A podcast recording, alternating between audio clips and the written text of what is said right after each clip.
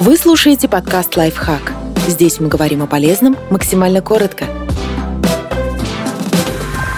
Как стать популярным в ТикТок? Пять простых советов. Тщательно готовьте контент, анализируйте отклик и подумайте о розыгрышах и призах. Снимайте качественно. Некоторые пользователи совсем не заморачиваются со съемкой, но это неправильно. Спонтанные видео редко выходят в топ. Обычно это результат кропотливой, хорошо спланированной работы. Выберите подходящее место для съемки и соответствующий фон.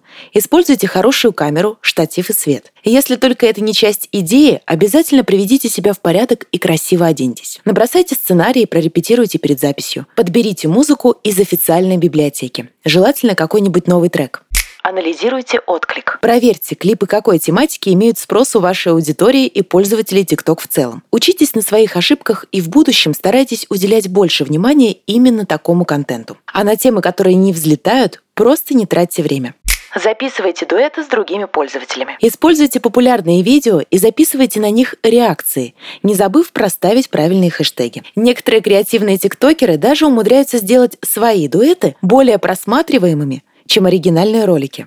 Проводите конкурсы. Выберите наушники, смартфон или какой-нибудь другой приз в зависимости от бюджета и объявите подписчикам, что разыграете его среди всех, кто поставит лайк и подпишется на ваш аккаунт в течение заданного периода.